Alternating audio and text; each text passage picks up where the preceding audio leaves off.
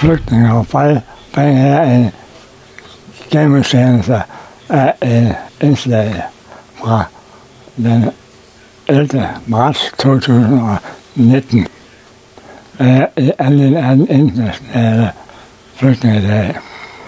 Det er dog kun det er dog kun den palæstinensiske kvinde Rasha Khalifa, som vi vi bringer her i anledning af, at vi ser de frygteligste bombardementer og folkemord på palæstinenser i gasområdet, som nu har kørt i flere uger. Her, den 4. februar 2024, Rasha Khalifa. Tilbage i 2019. Vil jeg gerne se øh, uh, Katra og Rasha op her på scenen til, hvad jeg har hørt skulle være en, en ny tale. Assalamu alaikum. Det er sådan, muslimer hilser på hinanden. Det betyder, fred være med jer. Eller salam, fred. Mit navn er Rasha, og det er Katra, og vi kommer begge to fra enhedslisten. Vi havde egentlig forberedt en øhm, tale, øh, som vi plejer, hvor vi begge to er på, men efter terrorangrebet i går, blev vi så rørt og så vrede, at vores tale tog en drastisk drejning. For sandheden er ikke den, man hører. Det er den, man ikke hører. Man, bliver, man bliver ved med at fortælle om dårlig integration, flygtninge, som ikke kommer i arbejde, indvandrere, som begår kriminalitet. Det får man altid dunket i hovedet, indtil man selv begynder at tro på. Men hvad, hvad er sandheden egentlig? Sandheden faktisk er, øh, er faktisk, at det aldrig er gået bedre med integration, som det gør i dag. Og at flere og flere flygtninge kommer i arbejde, og de lærer dansk på rekordtid. Det går faktisk rigtig godt for flygtninge fra Syrien, øh, som er blevet gjort til det største samfundsmæssige problem i dag. Og hvis de er muslimer, så er det endnu værre. Det er det samme, man hele tiden har gjort. Øhm, faktisk så meget, at, så, at man som udlænding eller indvandrer eller flygtning selv begynder at tro på, at det går dårligt med integration og med en selv, selvom det faktisk er omvendt, og det går godt for hver person. Jeg husker, at da jeg i folkeskolen øh, løb rundt med de andre indvandrerbørn i pauserne, der sang vi, vi er sorte, vi er brune, vi får penge fra kommune.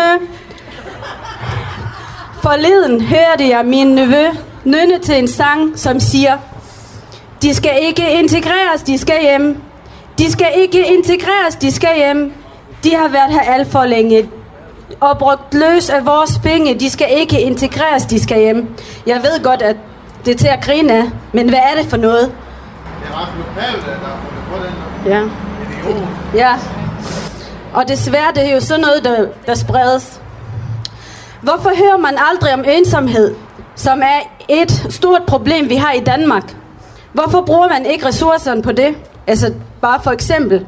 Hvorfor hører man ikke eller aldrig historier som Masume og Annelises historie? Øh, de har dannet et venskab, hvor den enlige Annelise øh, fra Østerbro, som er 4, 85 år gammel, får selskab af Masumi og også lærer hende at tale dansk. Hvorfor hører man ikke om det?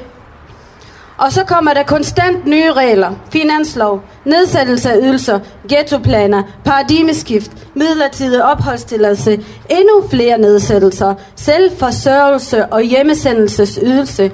Og så et ord, som jeg ikke er rigtig god til at sige. Reparat... Repatriering. Ja.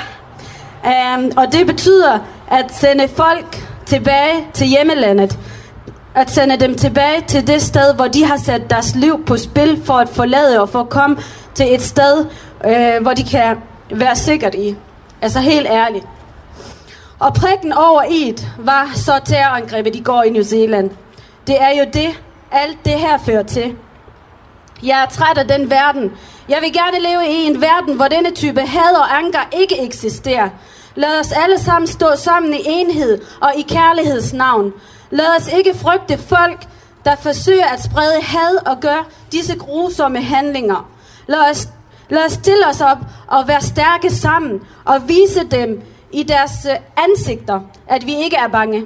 At vi ikke vil stoppe med at gøre ting, som vi elsker at gøre. At vi ikke vil stoppe med at komme i vores kirker, moskéer og synagoger. At vi ikke vil stoppe med at elske hinanden. Bare fordi nogle få mennesker i denne verden forsøger at drive os fra hinanden.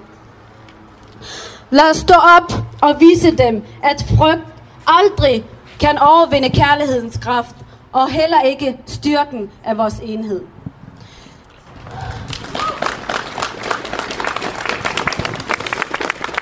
Det sidste, jeg vil sige, det første offer fra gårdagens terrorangreb. Han stod ved indgangen til moskeen. Ved I, hvad han sagde? Som det sidste ord, inden han blev skudt og dræbt. Han sagde, Salam, brother. Og det, det sagde han til sin drabsmand. Det sidste ord, han sagde til ham, var bror. Islam er en fredelig religion, og ikke som man hører, eller som det fremstår i medierne. Assalamu alaikum.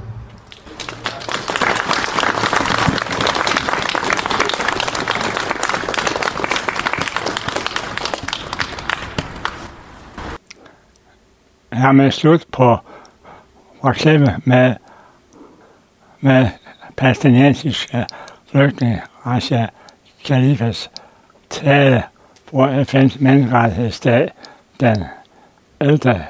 3. 2019.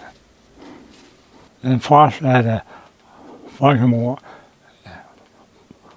i Gaza kan blandt andet kun forstås som racisme. Men det bør ikke oversøge, at vi først og fremmest bør anskue hinanden som mennesker. Hermed slut på flygtninge og freds udsendelse den 6. februar 2024. Dagen efter Altså, at 100.000 og millioner verden over har demonstreret imod Israel og USA's folkemord på børnene og voksne i Gaza. På Flygtninge og Freds netside flygtningeogfred.dk kan man også høre hele udsendelsen fra 2019, som der er link til herfra.